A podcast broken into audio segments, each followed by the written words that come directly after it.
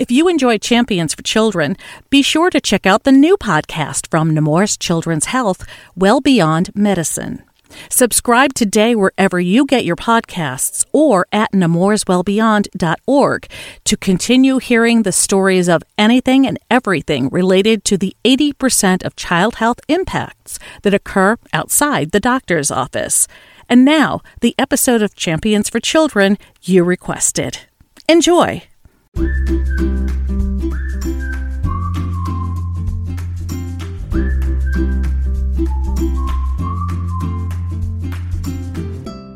Hi, everyone, and welcome to the Nemours Champions for Children podcast.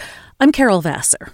Today, we begin an occasional series within the podcast to highlight precision medicine and the associates here at Nemours who are researching and implementing these innovative approaches to medicine, specifically pediatric medicine. According to the Federal Food and Drug Administration, precision medicine is a field of research and practice for tailoring disease prevention and treatment that takes into account differences in people's genes, their environments, their lifestyles. It includes pharmacogenomics, biobanking, genetic testing stewardship, and disease course predictive modeling, and we'll look into all of these in depth in the coming series. To discuss this and to provide an overview of precision medicine here at Nemours, please welcome Dr. Pamela Arn, Nemours Division Chief for Genetics and Executive Director for Education for Nemours Children's Health.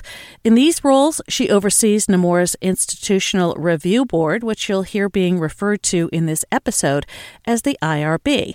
That's the group within any healthcare research organization that makes certain that proposed and ongoing research projects are both safe and ethical for human subjects. Also joining us is Dr. Vicky Funanage, Nemours Operational Vice President for Research. Dr. Arn is a clinical biochemical geneticist by training. Dr. Funanage's specialty is molecular genetics. So, yes, they are both geneticists.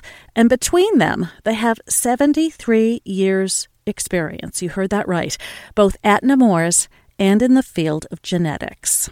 Who better to ask to provide us with the answer to the question what is precision medicine? Dr. Pamela Arn gets us started. Precision medicine is basically getting the right diagnosis and the right treatment to the right patient at the right time, is the way I think about it. Absolutely. And I would you know, going to further say that it's really what we call a paradigm shift in the way we think about health and, and healthcare and our approaches to it. So, as Pam alluded to, it takes in multiple factors in understanding how to better diagnose, treat, and manage childhood disease in this case. We've heard a lot about personalized medicine.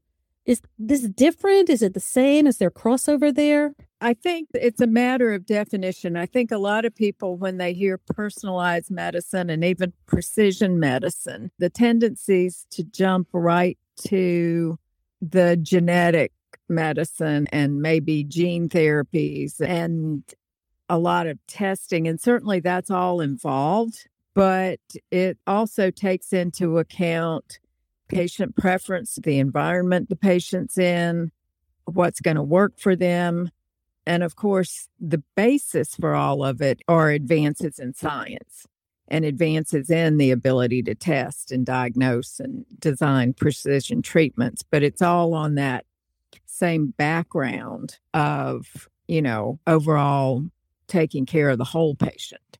And why is this an important area to delve into right now, especially here at Nemours?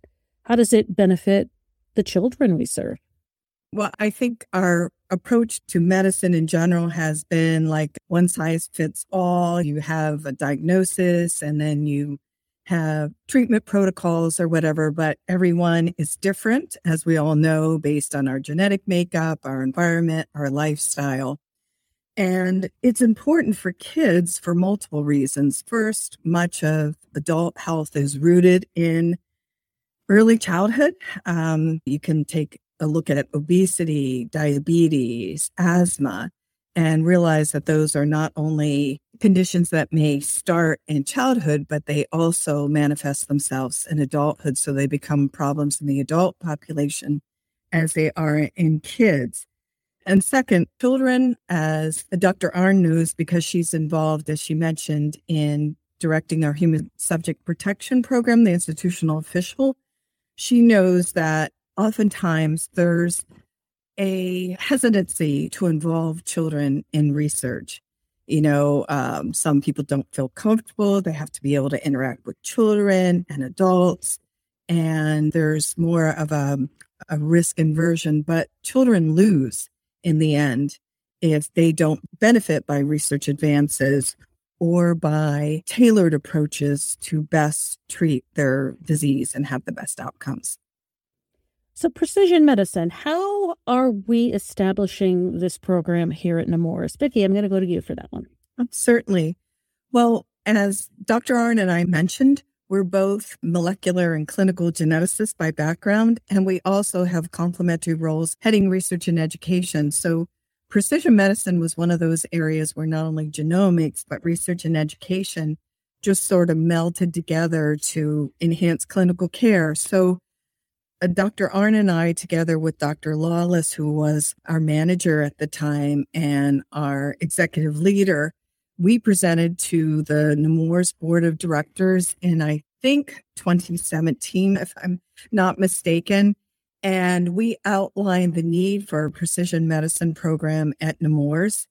And we had such a buy in from our board that they approved um, enhanced financial support for launching a precision medicine program at Nemours. And Dr. Arn and I started working on a plan for precision medicine. I believe in 2018, it involved establishing the different areas, which we're going to talk about, as well as buying some equipment that was needed to launch the program. So, where do we stand today in the establishment of this program? It sounds like it's got a foothold. Where do we stand today, Pam?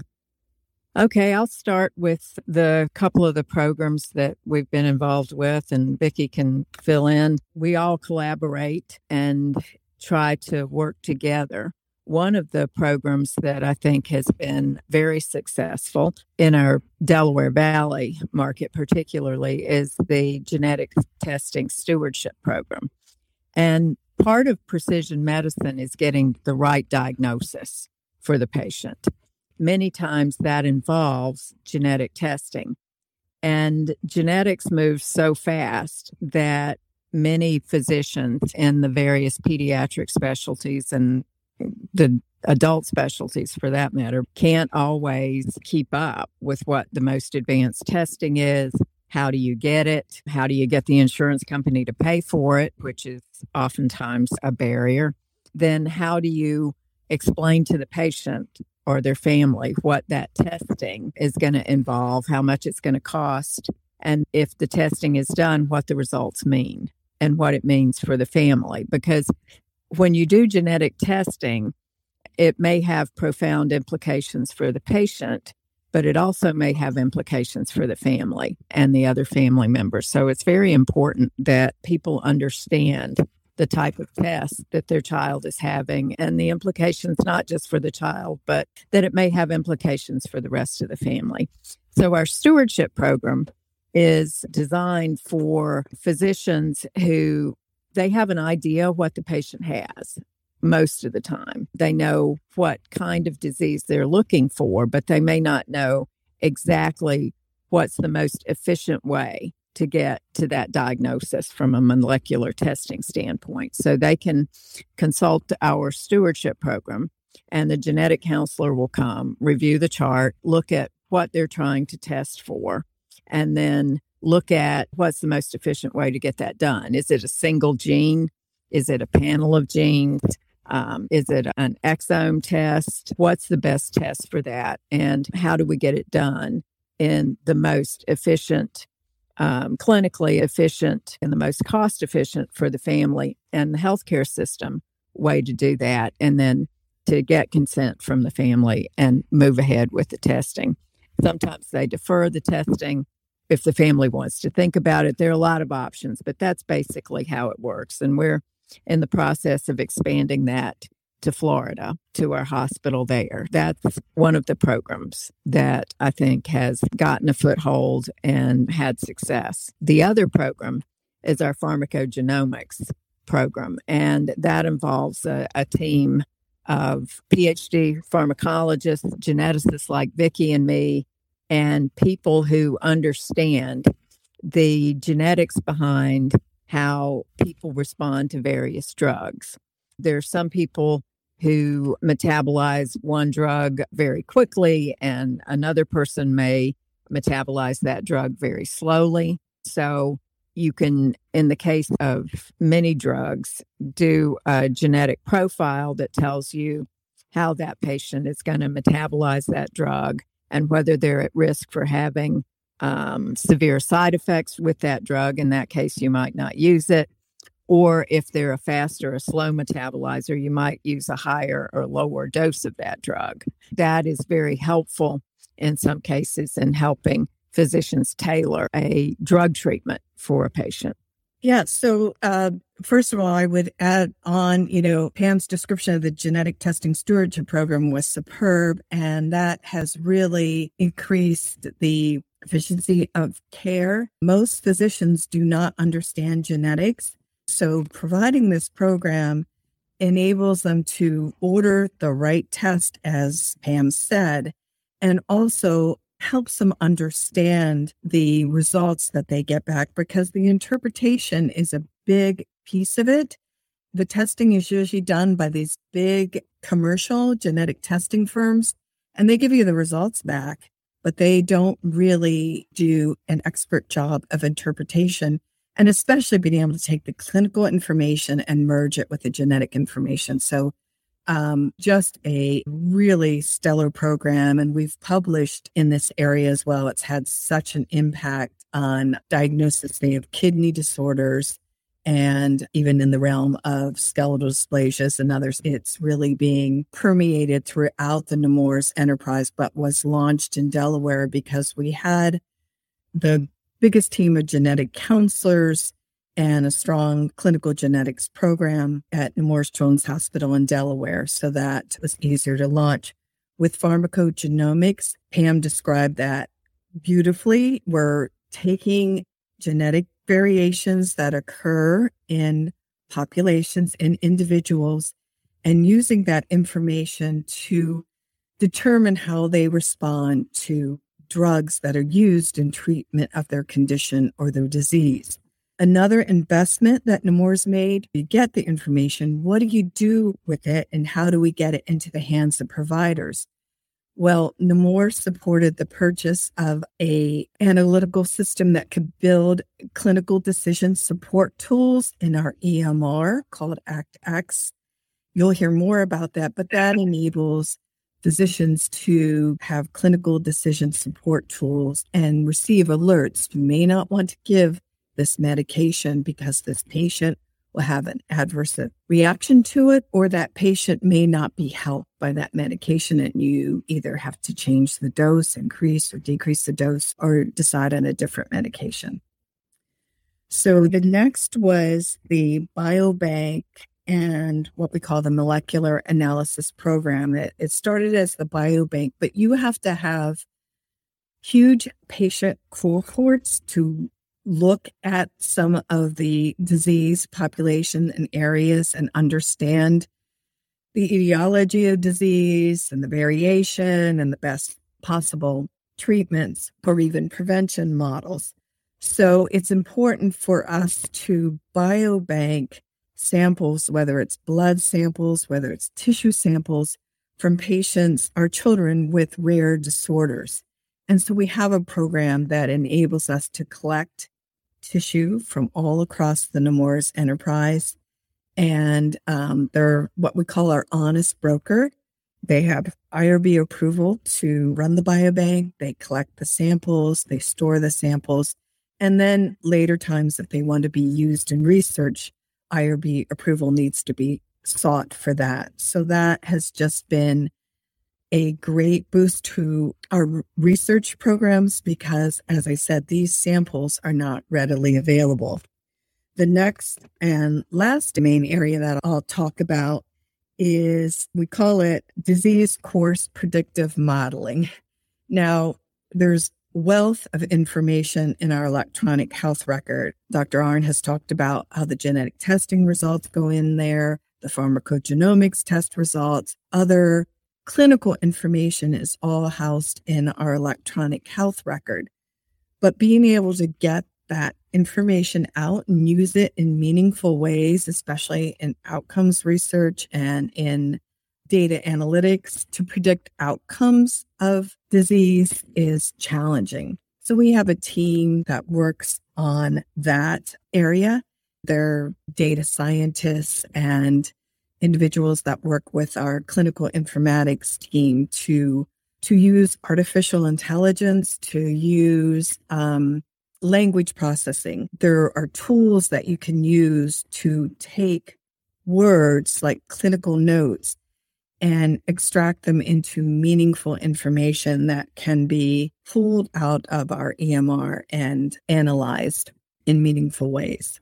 There's a lot of integration there, a lot of data there that seems to be synthesized through precision medicine. I have a quick question about patient and physician education. Talk about the importance of that moving forward in precision medicine.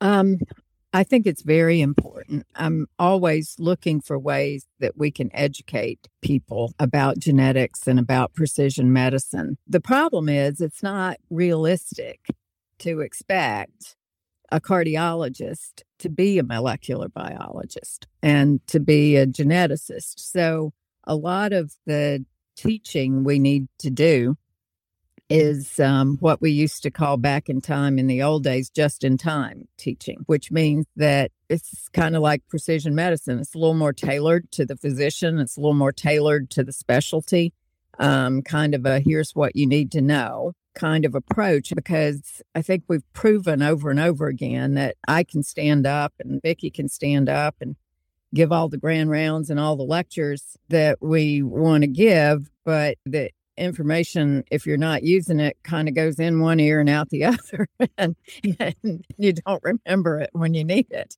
And so we have to teach physicians the basics, how to find the information, and then how to reach out to the people who can help them navigate this because genetics now and precision medicine it's been its own medical specialty since the 90s maybe so it's hard even for us as geneticists to keep up because everything changes. The type of tests you can do change, the type of treatments that are available change. So we have to partner with care providers in a way that is meaningful to them, not just trying to make everybody a geneticist, not trying to give a lot of generic lectures, but to really think about how best to reach out to these people. And I think the stewardship program and by doing things like ACTX really help with that more than trying to just go give lectures or do more traditional education endeavors because the information changes quickly and how people use it is going to change. Clinicians are given less and less time with each patient. so it's a really difficult problem to solve, but I think doing the education as we partner with providers and physicians to take care of the patients is really what's going to get the job done at the end of the day. Vicki, would you agree with that? Absolutely would. And Pam mentions partnership, and obviously the partnering with the physician is important. And I have to say, Pam and I speak the same language. So that helps. But research and education have also always been strong partners. And one of the other things we've done, in addition to what Pam has mentioned, and this is more on the research side, we're trying to approach it from an implementation science perspective. So, for example, we have a clinical fellow at Nemours who has a research uh, pilot project to look at the effect of this pharmacogenomics program on pain management in sickle cell disease population. And the early results of that, it's changing their care, changing it So the physicians are so unbelievably excited when they see it for real. Like Pam said, we can get up there and lecture all day about the importance, but it's really seeing it and having these small implementation projects that we're able to fund from either research or our precision medicine program that really are making a difference. It sounds like we've been on the precision medicine path, even though it wasn't called that for a very long time. Talk about how it ties into um, well beyond medicine, being well beyond medicine, and going well beyond medicine. Vicki. It's beautiful that you said that because I think that is why this resonated so much with our board. And also, Pam and I took this at a roadshow all throughout Nemours in 2018, 2019. And there was just such enthusiasm for it because we had already been building the infrastructure to do a lot of this work. But being able to not only more accurately diagnose and treat and prevent childhood disease is important. But I think the other thing we've kind of touched on, but we haven't talked about in detail, it's really giving patients and their parents the information they need to keep their children healthy. And that's a big deal to be able to use your health information, the, the information that's in your health record, and being able to understand how it impacts your overall health. Being able to take some of the digital platforms we have, whether it's your Fitbit or your Apple Watch or other technologies and be able to better care and manage your child's disease is really critically important because otherwise you've got episodic care where you're coming in either for a well visit or for a patient visit. But most of the time, kids are in their home environment or in their school environment. So I think that's been really important. And that is well beyond medicine. That is giving kids things that they don't typically have. I agree, Vicki. I think we have to talk about though that there's a real problem with access to testing. Mm-hmm. Um, one of the problems that genetics has, because this is a field that really came into being only recently in the big scheme of medicine.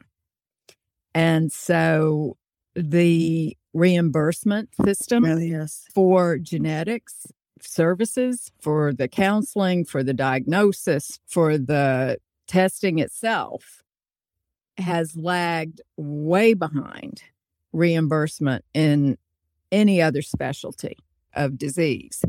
And so there are um, problems that if you have one type of insurance, you might be able to access genetic testing fairly easily.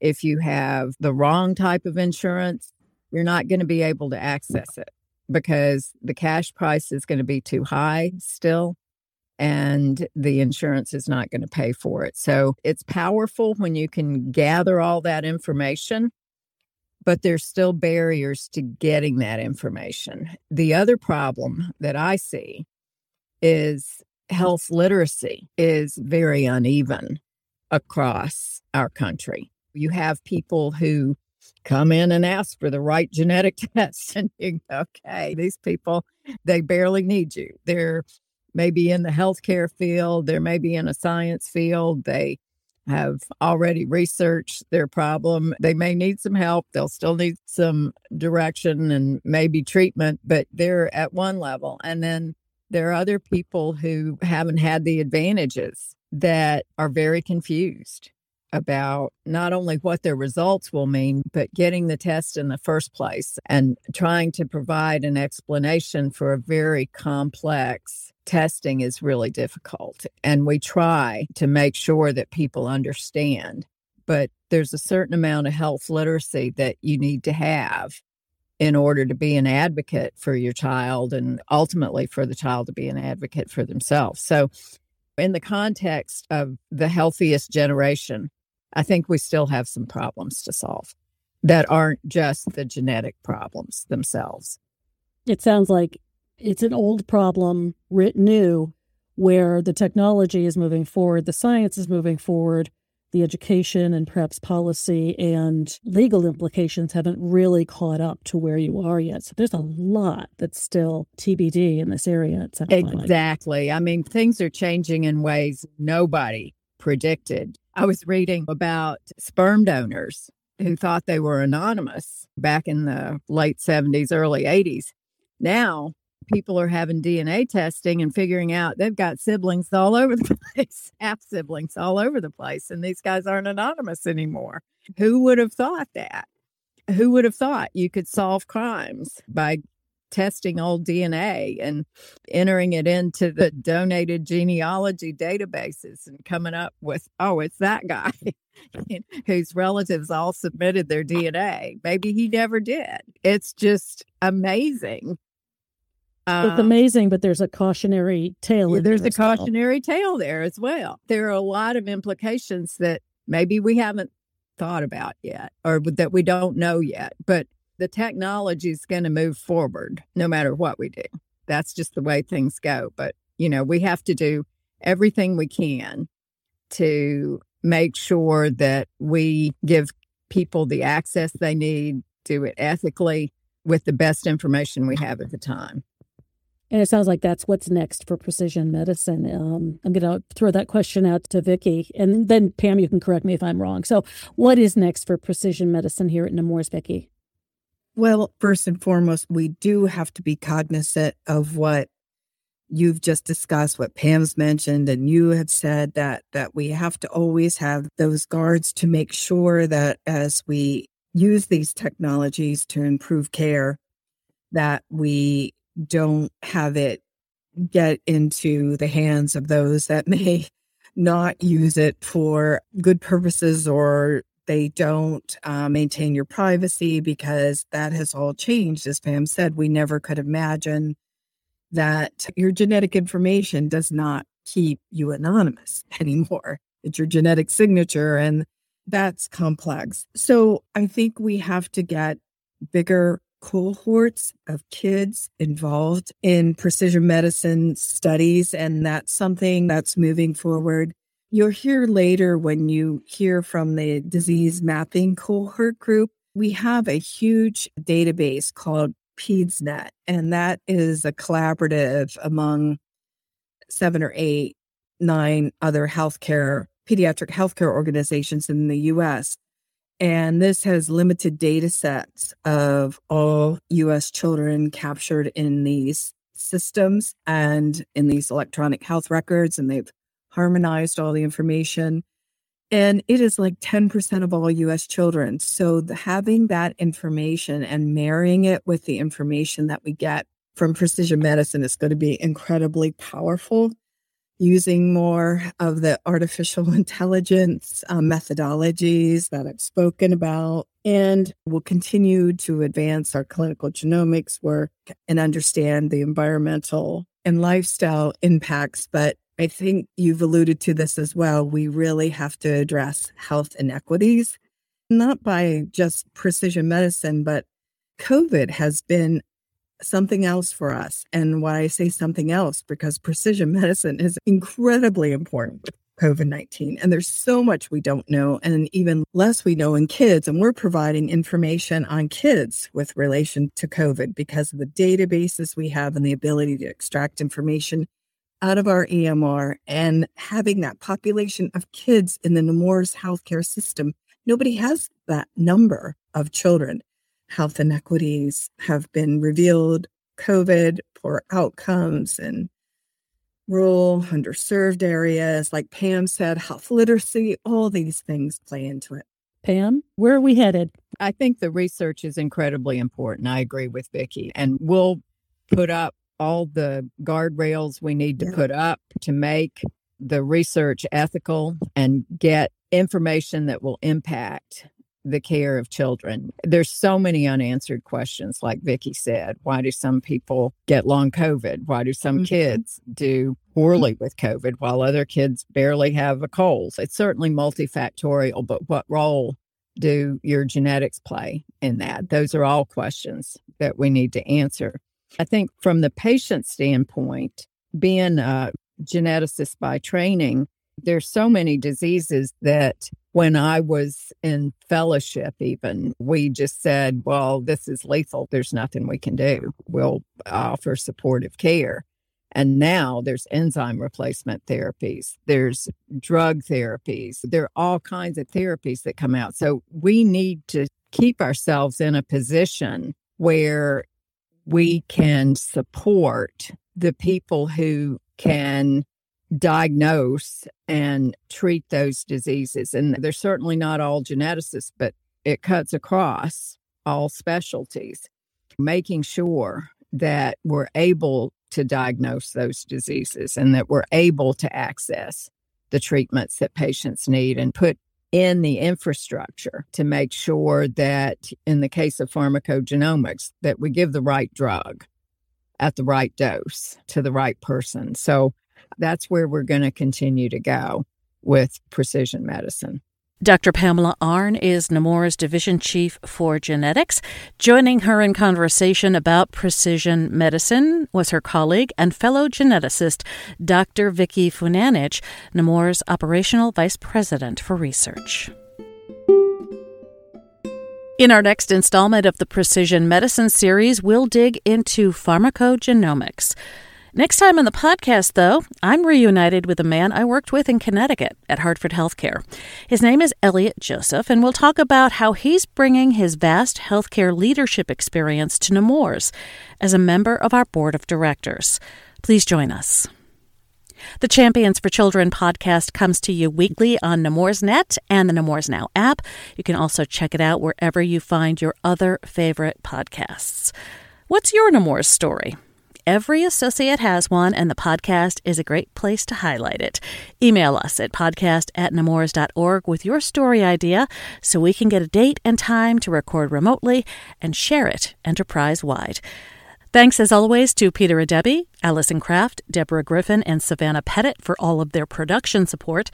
Our music is courtesy of Blue Dot Sessions in Turners Falls, Massachusetts. On behalf of Dr. Pamela Arn and Dr. Vicky Funanage, I'm Carol Vassar, and we thank you for joining us for this edition of the Nemours Champions for Children podcast. Until next time, please stay safe, stay well, stay cool, and thank you for all you do for the children and families we serve.